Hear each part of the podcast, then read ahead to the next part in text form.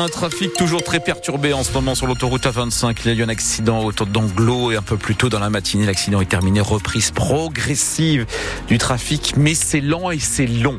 Pascal, la météo de la pluie. Oui, c'est lent et c'est long, effectivement, puisqu'il pleut toujours. Il pleuvra encore dans les prochaines heures en attendant les éclaircies de fin de journée par l'ouest et des températures qui ne grimpent guère. 6 à 8 pour les maximales. Et d'abord, Pascal, l'hôpital d'Armentières n'en a peut-être pas terminé avec les pirates informatiques après la cyberattaque dont il a été victime, c'était dans la nuit du 10 au 11 février, des fichiers ont été rendus accessibles hier midi et diffusés. Ils sont en cours d'analyse, mais ils pourraient donc, Sophie Morland, appartenir au centre hospitalier. Ce sont des liens renvoyant sur des fichiers qui ont été partagés.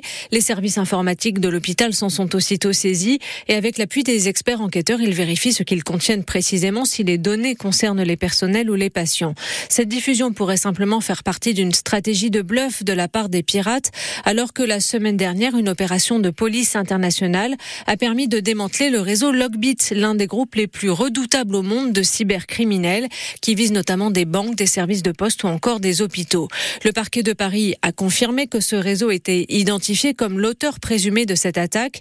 En attendant d'en savoir plus sur le contenu des fichiers, l'hôpital présente ses excuses à toutes les personnes qui pourraient être concernées, patients ou professionnels, et assure qu'elles seront informées individuellement en cas de fuite avérée. Le Pas-de-Calais à nouveau en vigilance orange pour un risque de crue qui concerne la Canche qui pourrait encore déborder dans le secteur de Brimeux en raison des fortes pluies. La Liane, la M, la A et la Lave Clarence, la, la pardon, sont également euh, passées en orange ce matin. On est toutefois loin des hauteurs de janvier et de novembre dernier.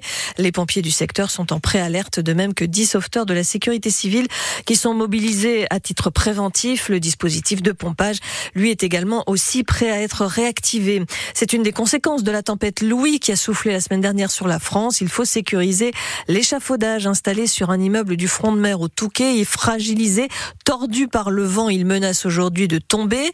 Alors depuis hier, des cordistes interviennent pour euh, déjà remettre la structure un peu d'équerre et la rattacher à la façade avant de démanteler euh, l'ensemble. Une opération qui pourrait durer plusieurs semaines. Les, les occupants de l'immeuble qui sert surtout de résidence secondaire, ont été évacués. 8h03 sur France Bleu Nord. La justice administrative examine aujourd'hui sur le fond l'arrêté d'expulsion de l'imam Iqiyoussen. Ce prédicateur fiché S qui vivait à Lourches dans le Valenciennois, un arrêté euh, suspendu en août 2022 mais qui n'avait pas empêché son expulsion vers le Maroc. L'imam a demandé à être entendu aujourd'hui en visioconférence à l'occasion de cette audience, ce qui lui a été refusé selon les propos de son avocate. N'ayant pas la nationalité française, il a peu de chance de pouvoir revenir dans le Nord, même si le tribunal administratif se prononçait en sa faveur. Comme d'autres villes avant elle, Lille va proposer une mutuelle à ses 230 000 habitants. Avec ce délai mais de l'homme, c'est une façon de lutter contre l'inflation. Cette mutuelle devrait être au moins 20% moins chère qu'une couverture santé classique. Son montant sera lié ensuite aux revenus de la personne. Les derniers détails sont à régler, mais des permanences ouvriront dès le mois d'avril pour informer les Lillois. À 8h15, les précisions d'Arnaud Deslandes, qui est le premier adjoint à la mairie de Lille. Un nouveau CSE se tient aujourd'hui chez Prismian qui fabrique des câbles à Calais et qui doit fermer. Les syndicats dénoncent toujours les 82 licenciements. Depuis la fin de la semaine, les salariés qui ne sont pas en grève bloquent les entrées et sorties du site calaisien où plus de 4000 kilomètres de câbles fabriqués en Roumanie sont en train d'être découpés. Les syndicats demandent une prime extra-légale de licenciement de 100 000 euros par salarié quand la direction en propose 10 000. 8h04 sur France Bleu Nord. Les footballeurs du LOSC rentrent frustrés de leur déplacement à Toulouse. Hein. Ils y jouaient pour le compte de la 23e journée du championnat de Ligue 1. Le LOSC s'est incliné 3 buts à 1. Les Lillois avaient pourtant ouvert la marque avant la mi-temps.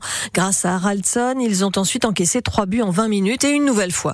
Il est question de l'arbitrage qui aurait pénalisé les Lillois, c'est en tout cas l'opinion de l'entraîneur Paolo Fonseca et du gardien Lucas Chevalier, gardien qui admet aussi que la seconde période des Lillois était moins bonne que la première. Je pense pas qu'on ait fait le, plus beau match de notre saison, mais sincèrement, euh, les buts qu'on prend, euh, ok, euh, on prend trois buts, mais avec un arbitre performant, je suis même pas sûr qu'on en prend euh, un sur les trois. Je sais pas comment je dois analyser la chose. Est-ce qu'on a été mauvais parce qu'on a pris trois buts ou il y a un peu plus que ça et, si tout le monde fait son job euh, correctement, euh, je pense que l'issue du match est différente. On met ce but avant la mi-temps et je pense qu'on est heureux de le mettre parce que c'était compliqué. On a quelques situations, mais dans le fond, ça manquait, je pense, un peu de percussion, de vitesse. En fait, on rentre à la mi-temps et Toulouse sont inoffensifs. On se dit que voilà, on n'a plus qu'à a bien géré le match, mais une personne l'a décidé autrement. Le gardien du LOSC, Lucas Chevalier, au classement Lille, recule à la cinquième place, juste devant Lens, qui a perdu aussi hier défaite à la maison, 3 buts à 2 face à Monaco. Monaco, les Monégasques, désormais troisième de la Ligue 1 derrière Paris et Brest. Et puis la déception aussi pour les spectateurs réunis au sein du stade Pierre-Mauroy à Villeneuve-d'Ascq hier après-midi. L'équipe de France de rugby n'a pas brillé face à l'Italie, sauvée même in extremis de la défaite par une pénalité italienne qui a rencontré un poteau.